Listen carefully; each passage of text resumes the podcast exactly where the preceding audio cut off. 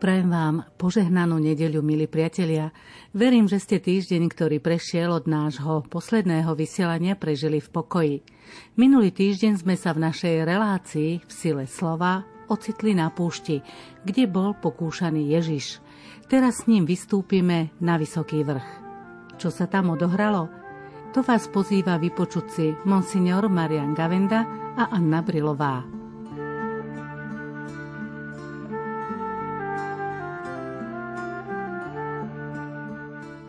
Čítanie zo svätého Evanielia podľa Lukáša. Ježiš vzal so sebou Petra, Jána a Jakuba a vystúpil na vrch modliť sa. Ako sa modlil, zmenil sa vzhľad jeho tváre a jeho odev zažiaril belobou. A hľa, rozprávali sa s ním dvaja mužovia. Boli to Mojžiš a Eliáš. Zjavili sa v sláve a hovorili o jeho odchode, ktorý sa mal uskutočniť v Jeruzaleme. Petra a tých, čo boli s ním, premohol spánok. A keď sa prebudili, videli jeho slávu a tých dvoch mužov, čo s ním stáli. Keď od neho odchádzali, povedal Peter Ježišovi, Učiteľ, dobre je nám tu. Urobme tri stánky, jeden tebe, jeden Mojžišovi a jeden Eliášovi Nevedel, čo hovorí. Kým toto hovoril, utvoril sa oblak a zahalil ich. Keď vstúpili do oblaku, zmocnil sa ich strach. A z oblaku zaznel hlas. Toto je môj vyvolený syn. Počúvajte ho. A kým hlas doznel, ostal Ježiš sám. Oni zmlkli a v tých dňoch nehovorili nikomu o tom, čo videli. Počuli sme slovo pánovo.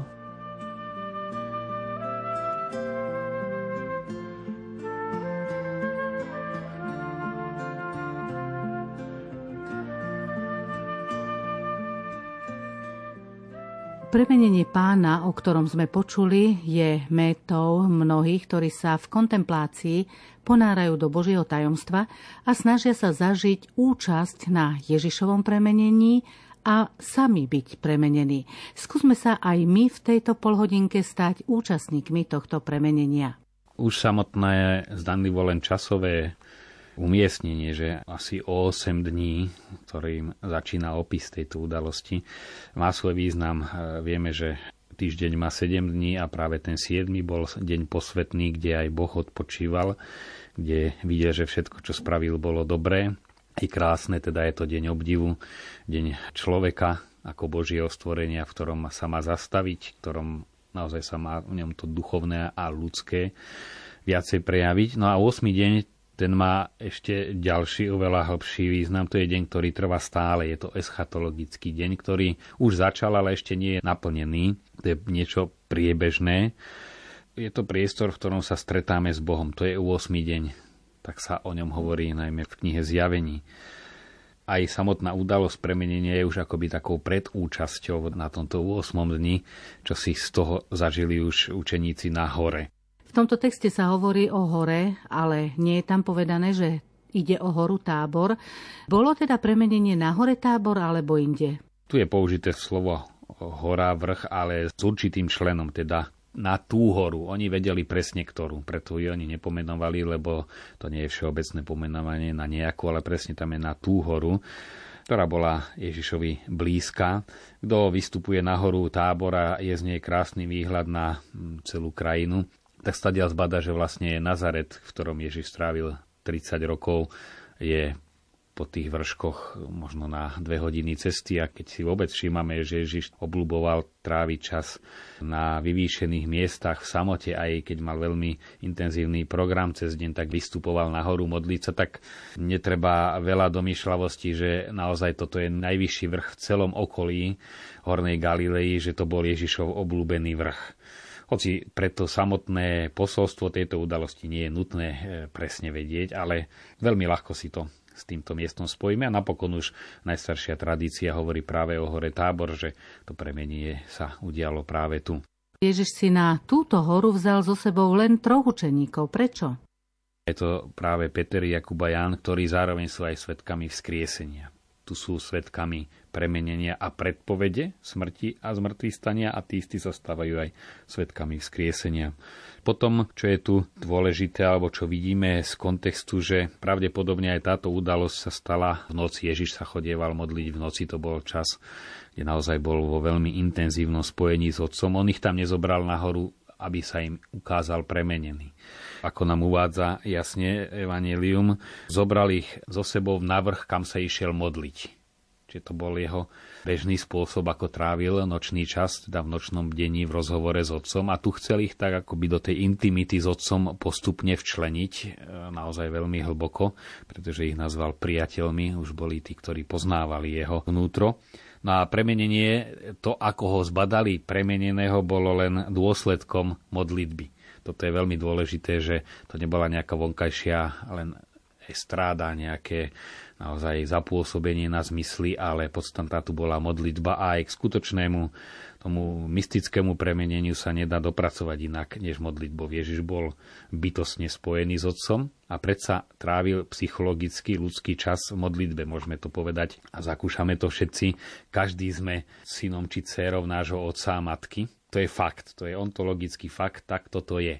Ale prežívať vzťah e, syna alebo céry prežívame vtedy, keď s nimi sme, keď prídeme na návštevu, keď sa vyrozprávame alebo podelíme. Vtedy to synovstvo aj žijeme. Takisto aj pán Ježiš bol bytostne spojený s otcom, ale prežíval ho osobitne v týchto chvíľach e, modlitby v tichu, v samote.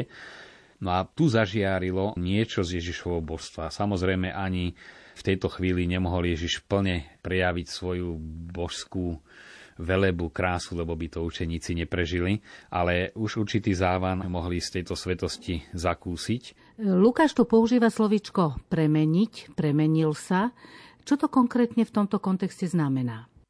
Nie je tam použité slovičko metamorfo, pretože metamorfóze už v gréckom kontexte boli tie premeny z rôznych bájok, kde sa niekto premienial na inú bytosť a v tomto zmysle Ježiš sa nepremenil na niečo iné. Len, ako aj tu to počujeme, jeho odev zažiaril, jeho zlat sa zmenil, čiže on sa nepremenil. Len ho videli v inom svetle. To je veľmi dôležité že naozaj on bol kým bol, ale otvorili sa skôr oči učeníkom, aby ho videli viac v tej oslávenosti, v tej božskej vznešenosti, aj keď v ľudskej podobe, pretože videli jeho tvár, ale žiarila, podobne mal odev samo sebou, ale bol to odev, ktorý bol žiarivý, belobou, teda vyžarujúcou. No a to sú samozrejme znova aj súvisí s biblickými opismi Božieho majestátu, ako sa v starom zákone zjavuje.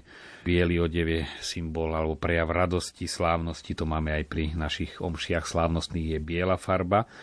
No máme to aj v predpovediach starec, ktorý má biele rúcho, biele ako sneh, Čiže e, vidíme v tomto súvise týmto trom vybraným učeníkom to hovorilo veľmi veľa aj tieto symbolické prejavy. No ale hlavne sa tam kladie dôraz na Ježišovú tvár. Je vlastne oči sú bránou v duše a cez tú žiarivú tvár mohli vlastne ako si do Ježišovho vnútra viacej preniknúť. Táto udalosť pokračuje, vystupujú tu postavy Mojžiša a Eliáša, ako sme počuli, ktorí sa s Ježišom rozprávajú. Čo znamenalo stretnutie týchto troch osôb, teda Ježiša, Mojžiša a Eliáša?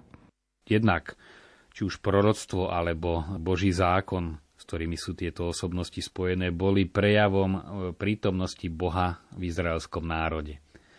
Práve aj títo dvaja pripravovali a predpovedali Mesiáša, čiže ich prítomnosť v blízkosti Ježiša v tejto udalosti premenenia znamená, že ich predpovede sa v ňom naplňajú že skutočne tu predstavujú starý zákon, ktorý v Ježišovi nachádza svoje naplnenie.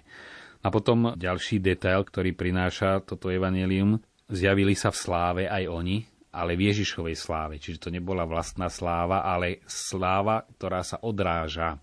Aj naša sláva v nebi bude účasť na Božej velebnosti a kráse a v nej sa budeme aj my cítiť krásne, šťastne, pretože budeme mať účasť na svetosti a šťastí Boha. Takisto aj títo dvaja predstavitelia starého zákona žiarili, pretože to boli účastní jeho slávy. No a potom hovorí o odchode ale je tu zaujímavé, že sa používa výraz exodus. Teda nie, že odíde v Jeruzaleme, ale exodus vieme, že Židia neodišli do púšťa, tam pomreli, ale cez tú púšť prešli. To bol prechod z otroctva do nového života. A Ježiš sa tu s nimi rozprával o exode, ktorý sa mal uskutočniť v Jeruzaleme, keby sme to preložili doslovne. Teda odchod, mysle prechod zo smrti do života a návrat k Otcovi. A o tomto sa rozprávali. Vieme, že táto udalosť sa stala krátko po tom, čo Peter vyznal Ježišovo božstvo v Cezareji a Ježiš odtiaľ začal už e, vystupovať cez Galileu postupne do Jeruzalema, kde ho čakalo utrpenie a smrť. Preto aj ten samotný zážitok premenenia mal posilniť ich vieru, keď prídu skúšky ozaj toho Ježišovho poníženia, keď sa im zbúrajú všetky predstavy o Mesiášovi. Ich to malo istiť, to je len ten exodus, prechod, to je tá púšť smrti, ale za ňou prichádza život a oslávenie. Ďalej je v tomto texte napísané, že učeníci zaspali, teda neboli svetkami rozhovoru Mojžiša, Eliáša a Ježiša. Je to určitá paralela, keď zaspali v Gecemanskej záhrade? Má to nejakú súvislosť? Vidíme, že Jan to zachytáva.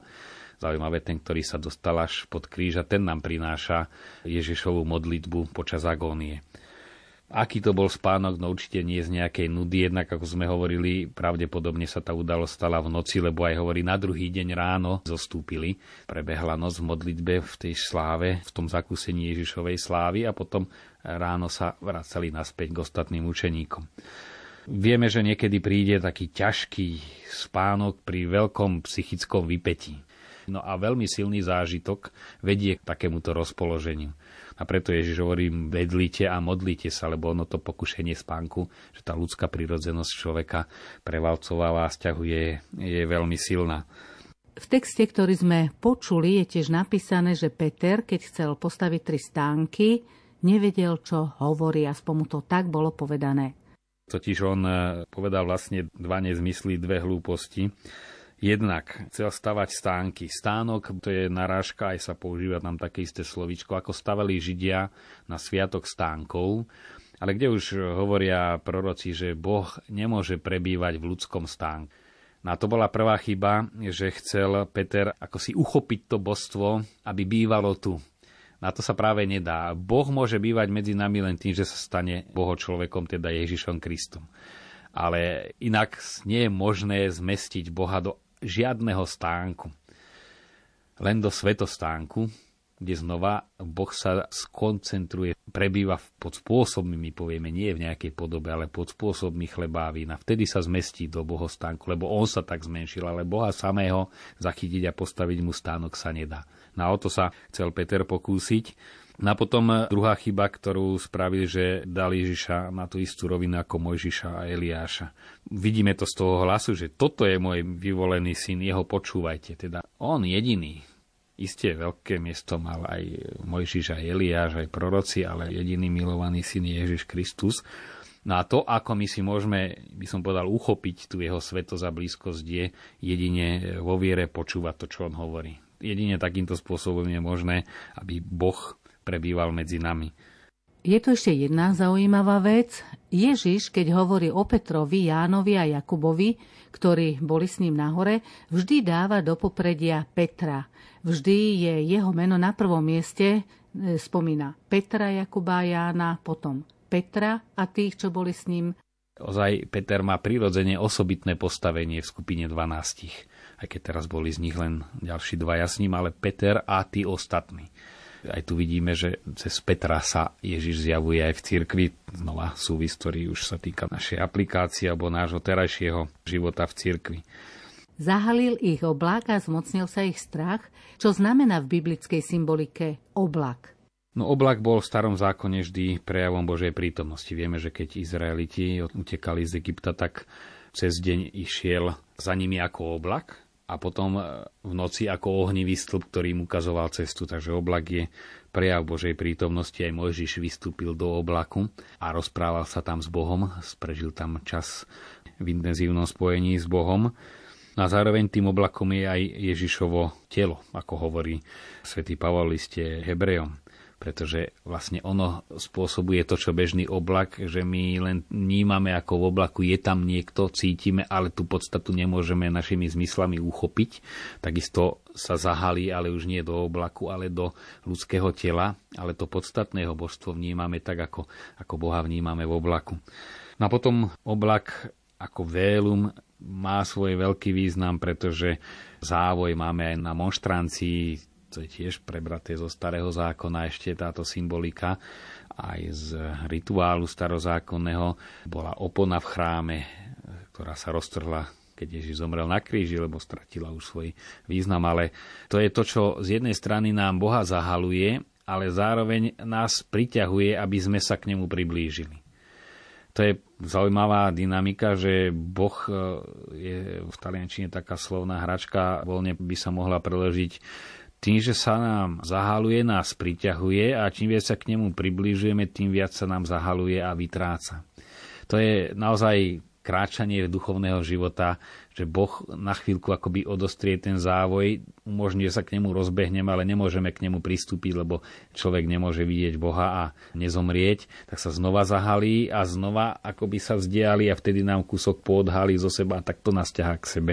To proces približovania sa k Bohu a vyjadrujú ho tie rozmanité duchovné cesty strach, o ktorom sa tu hovorí, bolo to snať z toho, že apoštoli pocitili Božiu prítomnosť? Tak bázeň je reakcia vždy na Božiu prítomnosť. Vidíme e, dokonca panna Mária, neboj sa, Jozefovi, neboj sa, Zachariášovi, neboj sa, Zachariáš. Stále vidíme, že človek, keď sa stretne aspoň so závanom božského, naplní ho bázeň. Je to istá forma aj strachu, ale nie je takého úzkostlivého, že niekto mi chce zle ale je to vedomie jednak vlastnej hriešnosti. My keď si uvedomíme, kto je Boh, tak pocitíme svoju hriešnosť Často to prirovnávam, lebo som to občas zažil, že si myslíme, že sme pomerne slušne oblečení bežne, ale keď zrazu človeka pozvú na nejakú slávnostnú recepciu, sa pozrie po sebe, no ja tu veľmi nepatrím. Cíti to sám na sebe, že no nie som tak oblečený, ako mám byť, hoci nie som v starých monterkách, ale proste človek zrazu cíti každú drobnosť na svojom odeve alebo obuvi, s týmto tu nepatrím. A to je len prirodzený ľudský zážitok, ale kto si uvedomí Božiu svetosť, tak zrazu sa cíti veľmi nehodný. Všetko mu trčí jeho hriešnosť. A toto je tá bázeň. No a potom aj v celej starozákonnej tradícii a naozaj vidieť Boha znamená zomrieť. Nemohli vysloviť ani jeho meno. To bol trest smrti. Tá úcta bola tak úžasná, posvetná, že len cíti záblesk a človeka naplnila bázeň. My žiaľ sme v opačnej situácii, že sme si tak sprofanizovali Boha, ale tým pádom nevnímame Boha aj keď používame jeho meno, keby sme si uvedomili, čo znamená vysloviť Božie meno, tiež by nás naplnila bázeň a že ho tak ľahko vážne používame, tak tým vlastne sa od Boha veľmi vzdialujeme. Po týchto udalostiach apoštoli zamlkli a tiež nikomu nič nepovedali. Prečo mlčali? Jednak poslúchli Ježišov príkaz, aby nehovorili. Nemáme to u Lukáša e, zachytené, ale on ich o to aj požiadal, aby o tom, kým sa to nestane, nehovorili. Čiže jednak to bola poslušnosť. Vidíme opačný postup hluchonemého, ktorého uzdravil a povedal, aby o tom nehovorili. Jemu sa síce otvoril sluch, ale nebol poslušný.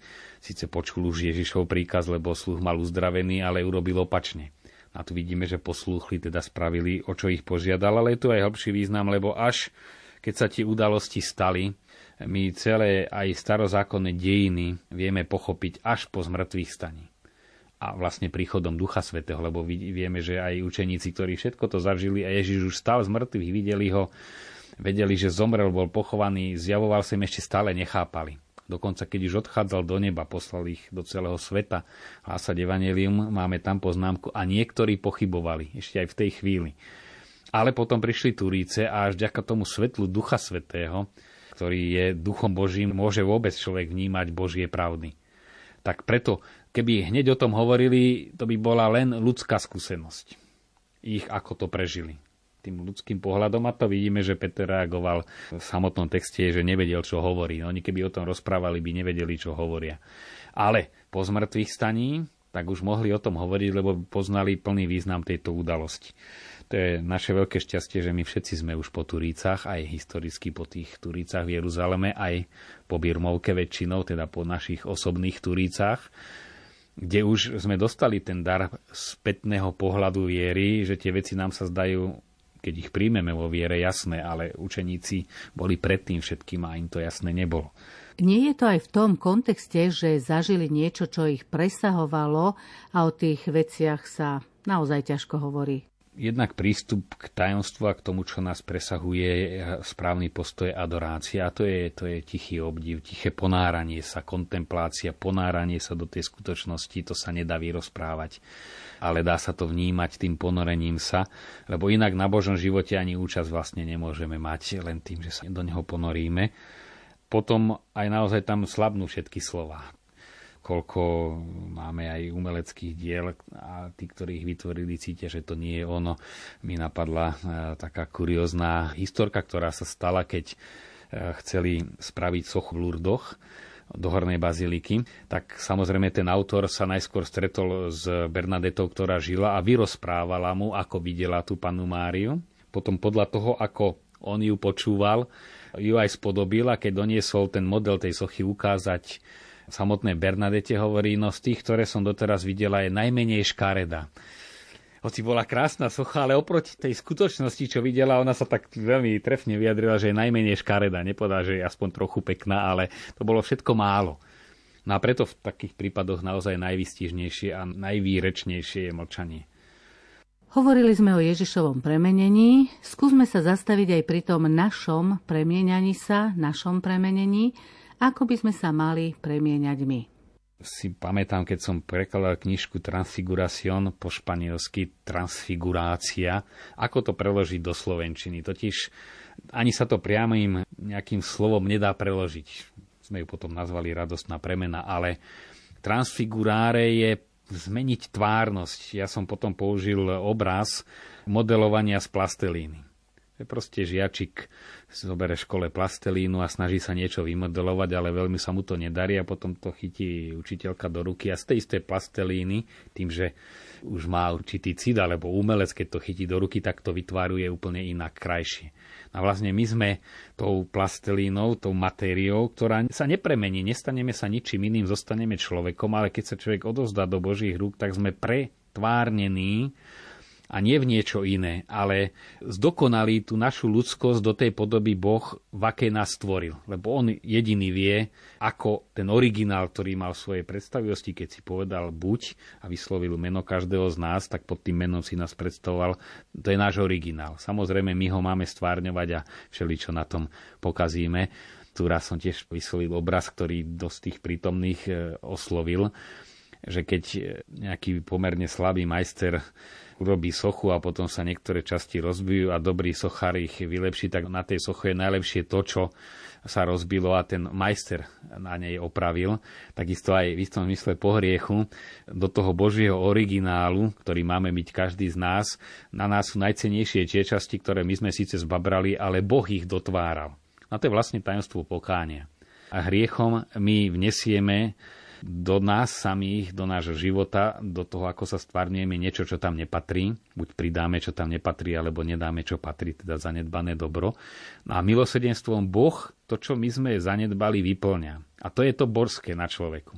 Takže v istom mysle, čím viac tej slabosti mu odozdáme, my máme všetci dosť, netreba si umelo vytvárať, tak Boh to dotvára a to je ten originál, ako keď sa najdú ozaj zbytky nejaké iba mozaiky a potom to už umelec dotvorí tak Boh vlastne, to je to pretváranie, tá transfigurácia. On neurobi z nás čosi úplne iné, ale Božím pôsobením nás sformuje do tej podoby, ako náš ten ideálny originál má vyzerať.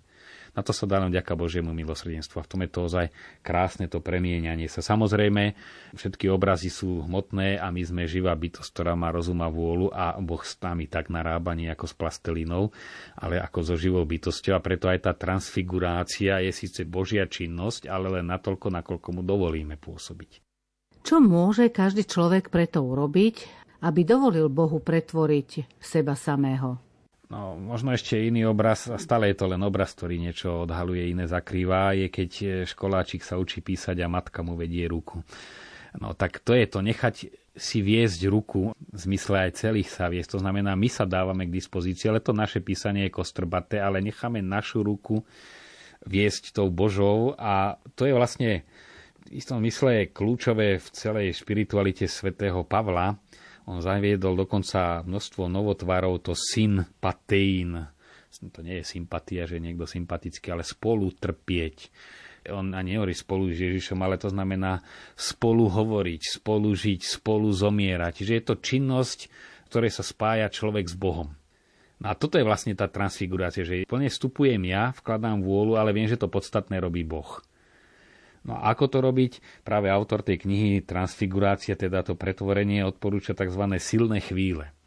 Silné chvíle, ktorými myslí v každom dni pár okamihov, kde sa explicitne plne odozdáme Bohu, uvedomíme si jeho blízkosť, no mala by to byť dobrá ranná večerná modlitba. Potom silné chvíle aspoň raz za týždeň, teda buď dobrá nedelná sveta omša, alebo ešte chvíľa ústrania a duchovná obnova raz za mesiac a duchovné cvičenia raz za rok tak sme stavaní, ako sme stavaní do určitého denného rytmu vo všetkom ostatnom, v strave a tak ďalej, spánku. Potom máme týždenný rytmus, práca, odpočinok a mesačný rytmus a ročný rytmus, lebo ten rytmus je už v prírode, na ktorú sme naladení a mali by sme byť zosynchronizovaní, tak do tohto rytmu má vstúpiť aj spájanie sa s Bohom. Veď napokon celý náboženský život je tak stavaný. Denné modlitby, týždenné, mesačné, prvé piatky, prečo pán Ježiš cez svetu Margitu žiadal, že rozšíriť ten rytmus na pravidelnú mesačnú spoveď, aby človek cez tých 9 prvých piatkov, to nie je v tej devine, mohlo by byť aj 8, aj 10, ale má to svoj význam 9 po sebe, človek sa doladí už do toho mesačného rytmu duchovného života. No a potom sú určité aj sviatky každý rok, no a tie momenty, silné tie okamihy by mali byť aj každý mesiac nejaká duchovná obnova, stíšenie, alebo aspoň niekoľko hodín stráviť v samote s Bohom, nie len v samote v tichu, ale v samote s Bohom. Ideálne spojiť aj trošku prechádzku s nejakou kaplnkou, aspoň raz za mesiac a hovorí ten autor, aj to skúsený duchovný autor Ignacio Laraniaga, potrebujeme, tak sme stavaní, aspoň pol deň raz za mesiac aspoň hodinu, dve raz za týždeň a niekoľko silných minút každý deň. Je známa veta svätého Pavla, v ktorej hovorí, už nežijem ja, ale žije vo mne Kristus. Je to cesta k tomuto stavu? To je tá chvíľa, keď sa doladíme, lebo my sa z tej Božej vôle vykolajíme dvomi spôsobmi. Buď robíme aj to, čo Boh nechce, ako keď mám spolu s niekým kráčať určitým rytmom, že kráčam rýchlejšie a teda sme rozladení, alebo pomalšie, že nerobíme to, čo máme. A tieto silné chvíle sú na to, aby sme sa doladili, ale neznamená, že Bohu stačí dať 5 minút ráno a večera potom hodinu v nedelu a raz za mesiac pol dňa, ale že to sú chvíle, kde sa doladíme, aby potom všetko bolo s Kristom. Ako svätý Pavol, mne Žid je Kristus, žiť znamená všetko, čokoľvek robíte, či spíte, či jete, či pracujete, ako hovorí znova svätý Pavol, všetko robte spojení s Kristom. To je to syn spolu s ním. No ale na to doladenie sú potrebné práve tieto silné okamihy, ktorých zase nemôže byť veľa, lebo v praxi bežne človek nemá až tak veľa príležitostí, ale tieto vždy má. No a tým, že je pôst, e, je dobrá prax práve cez tieto aj silné liturgické obdobia, teda advent pôst, či už duchovnú obnovu si zabezpečiť. By som to veľmi radil aj v rámci farnosti. Párkrát som aj takto dával pre niektorú farnosť, že sme taký predlžený víkend e, strávený aj s prednáškami na ujasnenie, ale hlavne v meditácii spojené s dobrou spovedou. Naozaj tá duchovná obnova je takým silným okamihom, alebo sa robia krížové cesty, naozaj výjsť tú nedelu na krížovú cestu, mať cez pôst niečo, tie silné chvíle ešte také umocnené, aj spoločne s rodinou napríklad ísť na nejaké také putnické miesto na Kalváriu a trochu v samote, trochu spoločne prežiť silné chvíle. Skutočne my to doľadevanie potrebujeme, aby sme sa nechávali Bohu, že by nás pretváral na oveľa znešenejší obraz, ako hovorí svätý Paul, čiže na, na ten skutočne Boží obraz. A to môže len Boh v nás spraviť tým, že my sme to pokazili Bohu a sme v hriechu, tak my sa už do tej originálnej dokonalosti sa my nikdy nedostaneme. Tu je potrebný ten reštaurátor, ktorým je Boh sám a z našej strany čaká len disponibilitu. Dať sa mu, vložiť sa mu do rúk, lebo nechce to robiť bez nás a už vôbec nie proti našej vôli. No a tým pádom sa premieňame aj my sami a zažívame osobné premenenie. Vytvorenie si silných chvíľ v prítomnosti Boha, to je teda našim cieľom na nasledujúce pôstne obdobie a mne už neostáva nič iné, len sa poďakovať monsignorovi Marianovi Gavendovi, ktorý nás v sile slova previedol aj cez dnešné evangelium. Požehnaný týždeň vám želajú od mixážneho pultu Matúš Brila a od mikrofónu Anna Brilová. Táto